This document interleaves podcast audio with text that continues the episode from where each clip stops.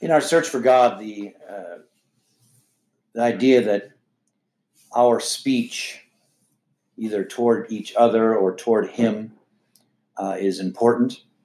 It comes to bear with several things that we find in the Scripture.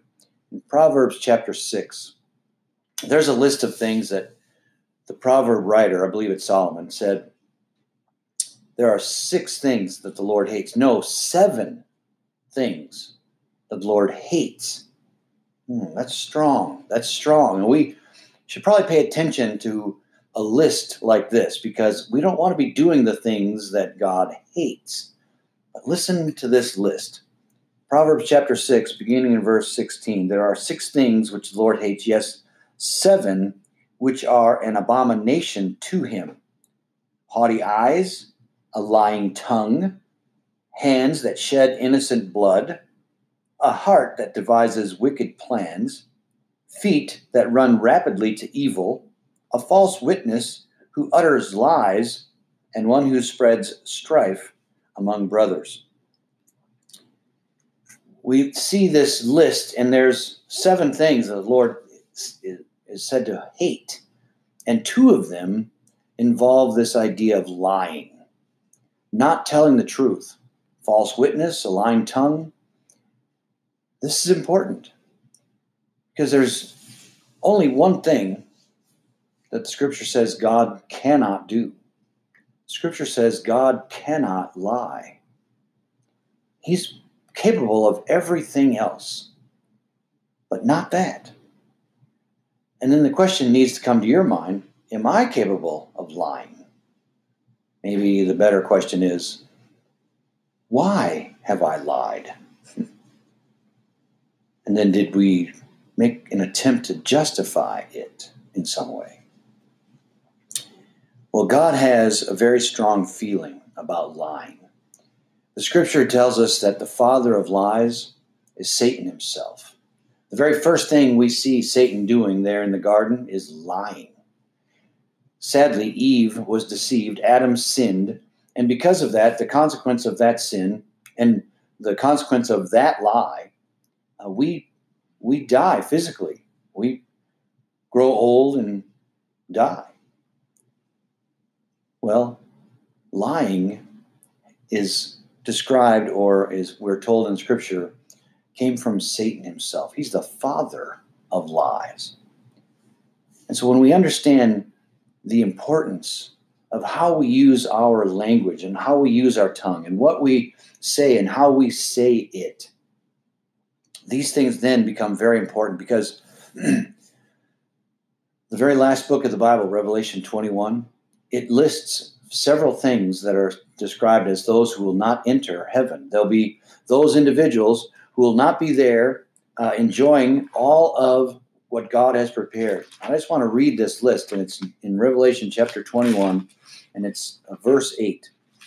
Notice what the author there uh, reveals to us. But for the cowardly and unbelieving and abominable and murderers and immoral persons and sorcerers and idolaters and all liars their part will be in the lake that burns with fire and brimstone, which is the second death. Now, of all the things that are listed in that particular verse, Revelation 21 8, everything seems to be horrible until you get to that one. Liars. Whoa. Because all of a sudden, all those things that seem so far off, all those other sins that seem so detestable to us, everything that is listed in Revelation 21 8 when it comes down to lying, all of a sudden I'm in the picture. You're in the picture. That can't be good. All liars, they're destined for hell. All liars, that can be serious trouble. Now, scripture tells us that of all the things that are part of this creation, that God has created for us to enjoy, all the things that are here for our benefit, the one thing that cannot be tamed, James tells us it's the tongue. We can take a massive killer whale put it in a large pool of water and train it to do something for us for our entertainment. We can capture live animals, put them in zoos, and go visit them at, at will.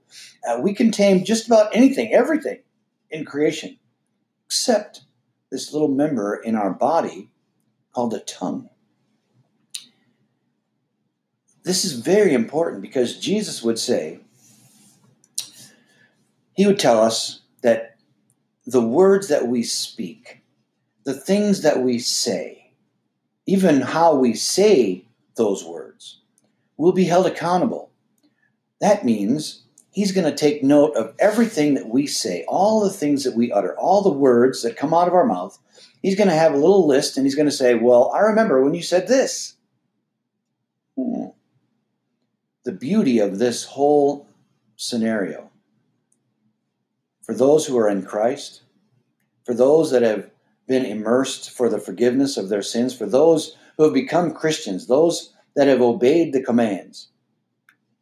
We're told in Romans chapter 8 there's therefore now no condemnation for those who are in Christ Jesus.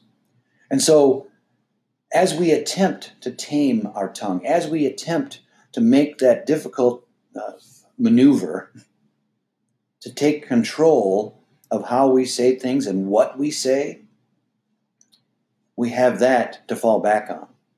Thankfully, because all of us, I believe, none of us would make the cut without the very grace of God, without His intervening on our behalf with the blood of His Son. And when we come in contact with that blood, that sin is removed. But I find this very interesting. Paul would write to the saints in Ephesus and he would say things like, Don't even talk about obscene things. Don't even uh, talk about foolish things. Don't even have coarse jokes, what we might call dirty jokes. Those things are what's coming out of our mind and the very sound that comes from our voice and, and the words that are produced they come from what we're thinking and what we've trained our mind to think. Hmm. Slander, dirty language, and yes, lying all begins in the mind.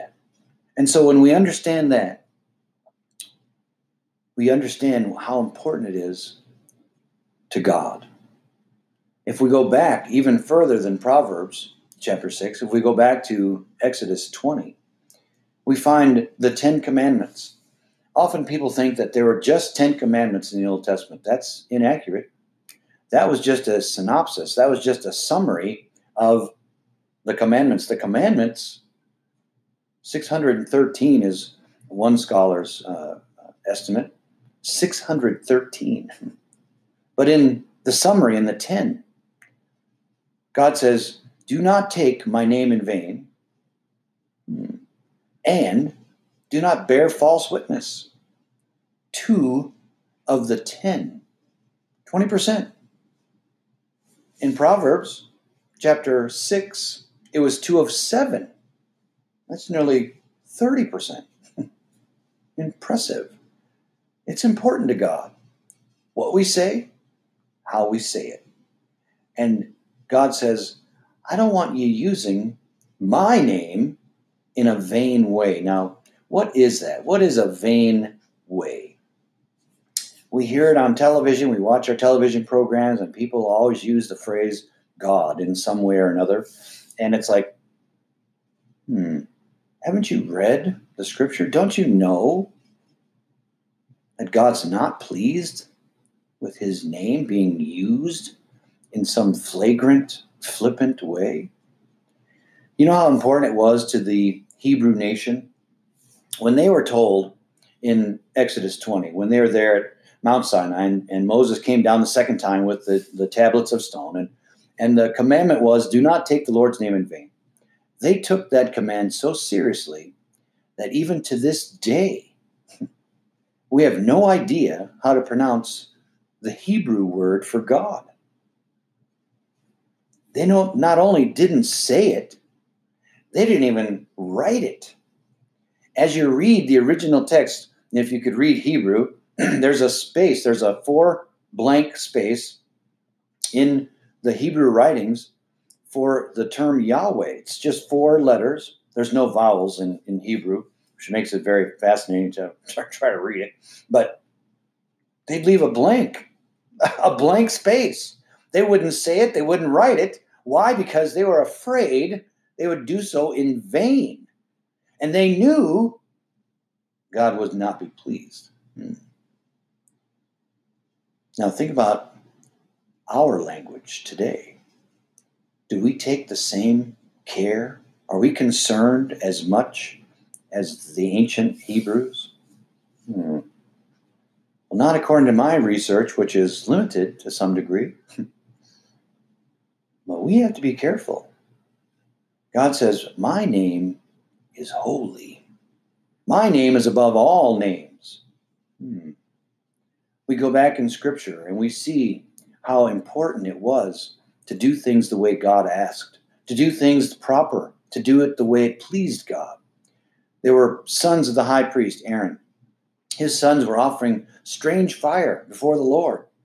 Fire came from the presence of the Lord and consumed them, burnt up his sons. Aaron was told, You can't even grieve for your own sons.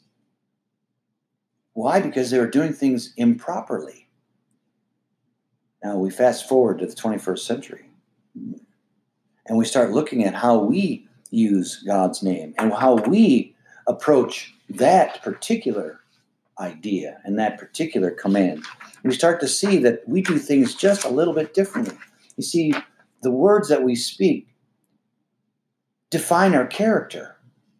And what defines our character is what we place in our minds. And what we place in our minds is what is available to us from all sorts of, of sources. and so I I plead with you, I appeal to you, and I ask, I say, in your search for God, keep looking to His Word, keep planting the Word of God in your mind. Why? Because the things that come out of your mouth will be coming from what you put into your mind. And what you put into your mind, if it's God's Word, will be something that pleases God. Now, that's quite the challenge we have in Scripture the idea that God's name is holy. It should be awe inspiring. Hmm. We use his name in, in so many ways today that we've lost sight of that. And I urge you, consider how you speak. When I introduce myself as a preacher, people often apologize to me for how they talk. And I said, Well, thank you, but you ought to take that up with God. Maybe you should apologize to Him. Maybe your language, what you're putting into your mind and what's coming out of your mouth, maybe what's going in should change. Maybe you should consider that. Maybe it would start by learning the English language. Let's start there learn some words, and then put God's message, put God's mind into yours. And the only way to do that is to look for Him. Look, look for Him in the scriptures, in the ones that He wrote. You see, our tongues, this little member of our body, that James, the brother of our Lord, says can't be tamed. It's the most difficult thing to tame. He said, our tongues are for God. Hmm. They should uh, share things that are good with others. They share. They should uh, share things that are helpful. Our tongue should be uh, issuing words that are of an encouragement. There are so many things we can use and so many words that we can use that can be helpful, good, and encouraging. And the scripture says Let's go there. Let's think about those things. Let's put those things in our mind and then share that with others. Seasoned, as it were, with grace. The words that come out of our mouth, whatever is in your heart, whatever is there determines what you say. A good person produces good things through the treasury of a good heart. And if that's the case, then the other side of that coin is an evil person produces evil things from the treasury of an evil heart. Hmm. All right, now, this becomes quite the challenge. First of all, I have to understand the difference between good and evil. We're living in a society in a day and age when we say there's no such thing. There's no such thing as good or evil. What? Even worse, we're calling what's evil good and what's good evil. Sounds familiar if you're familiar with the Old Testament prophet of Isaiah, chapter 5, verse 20. Isaiah is trying to prophesy to the people, trying to preach to the people, saying, Repent or perish. He says, You're calling the very things that God hates, you're calling those things good. Stop doing that. Apparently, we have the ability to stop. We're called to stop. And then he says, I want you to turn the whole thing around. I want you to return to me, and I want you to do the things that I ask you to do. I want you to call things that are good, good, and the things that are evil, evil. Aha. So that makes me a judge. I've got to determine between good and evil. I've got to make that judgment. Oh, we're told, oh, don't judge. You can't judge me. Everybody quotes Matthew 7 1, judge not, lest you be judged. Well, they haven't read the rest of Matthew 7. Matthew 7 speaks of hypocritical judgment with the beam in your eye and the speck in your neighbor's eye. That's the judgment that's condemned. But in John chapter 7, verse 24, it says, Judge with righteous judgment. Oh, you mean I can determine what's good and what's evil? Yeah. How do I do that? Based on God's word. Here's what God's pleased with. Here's what he's not pleased with, I'm going to do the things that he likes. I'm going to look at Proverbs 6 and I'm going to look at the things that God hates. And I'm going to say, I'm going to avoid those. And I'm going to look to the other passages of scripture that tell us what he uh, implores and he wants from us. And he says, I'm going to do those things. That's the judgment that I must have in my mind. And so the heart determines what we say, and the heart determines our character. And so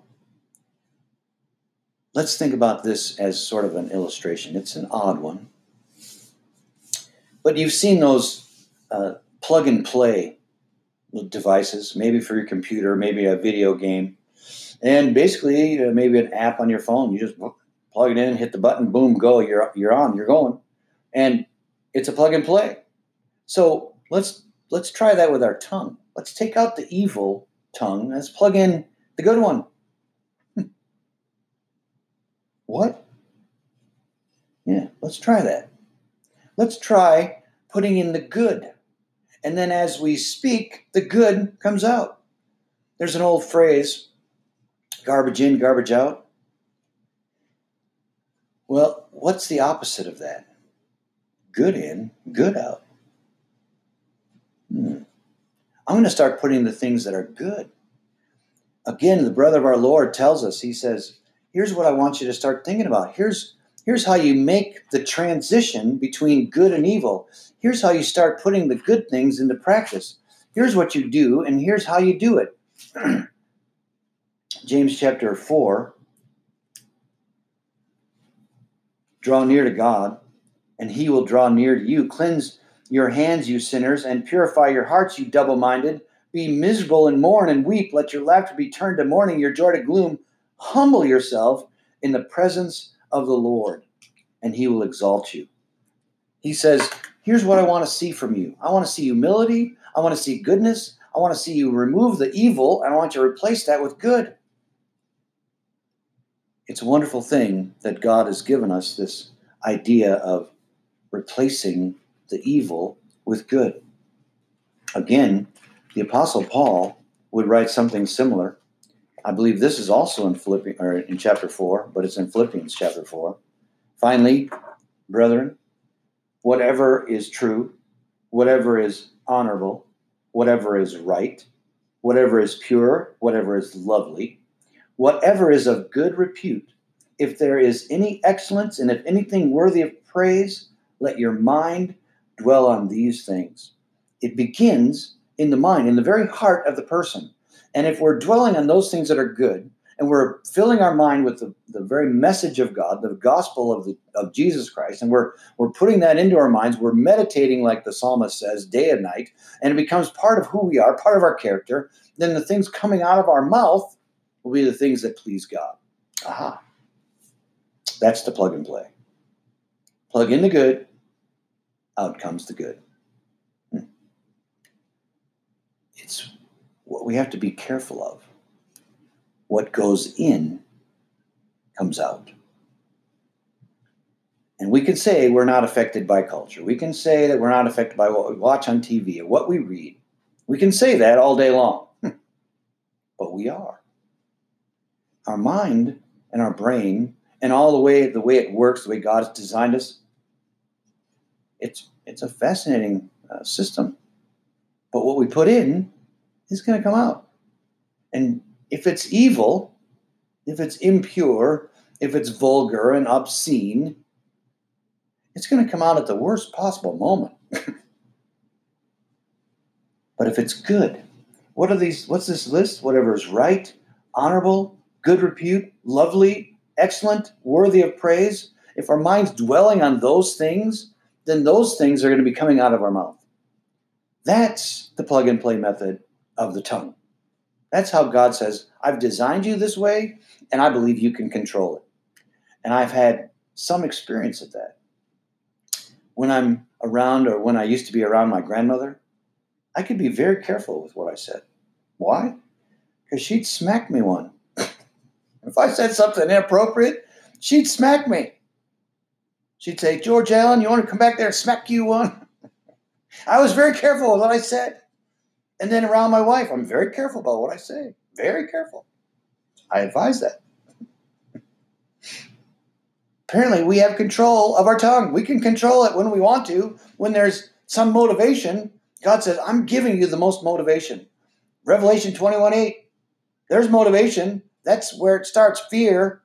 I don't want to burn in the lake of brimstone and fire and hell. I don't want to burn because I'm a lying dog. I don't want to burn because of, of the lies that come out of my mouth. No, I want to do the things that are good and, and right and respectful, awe inspiring. I want to think of God and and be with Him and fill my mind with that image and those words. Hmm. You see, there's a difference. So when we have that as our goal, then we can begin to speak like God's chosen people. Do you have any favorites in the Old Testament? Can you think of your favorite character? I don't know it's difficult because there's so many. Maybe David, the warrior, the king. Maybe his son Solomon, the wisest man on, on the earth, on, on the planet. Maybe go back to Moses. Maybe Abraham, Rahab, Bathsheba, Ruth. Who's your favorite? You see, God chose us. Just like He chose them. He chose us to be holy. Do you know what that word means? It means set apart for a purpose. God chose us to be holy, like He chose that warrior king, like He chose that innkeeper, Rahab, like He chose those individuals we find in Hebrews chapter 11. We call it the, the hall of fame, this hall of faith. All those individuals, they didn't have all the information we have, and yet God chose them to be holy. And He loves us, and He has mercy and kindness toward us. And He says, I've, I've chosen you, I've called you out of darkness into, into my marvelous light. I want you with me and I want you to be gentle and patient with your with your fellow travelers in this this journey that we're taking through the wilderness of sin as we approach the gates of heaven. He says, use your words wisely. because you'll be held accountable if you don't. And he says you can use them to so much benefit. There's can be so many good things come from the use of our tongue. Learn to forgive, learn to love, learn to be thankful, live at peace. As, as much as it depends on you, be at peace with your brothers and sisters. Hmm. You see, there's something about this that should cause us all to pause just for a moment and say, How am I doing on this language thing? How am I doing on my speech? Do I take the Lord's name in vain? Do I lie? Am I an encouragement? Am I gentle and patient and kind? Or is it the other side? Am I angry?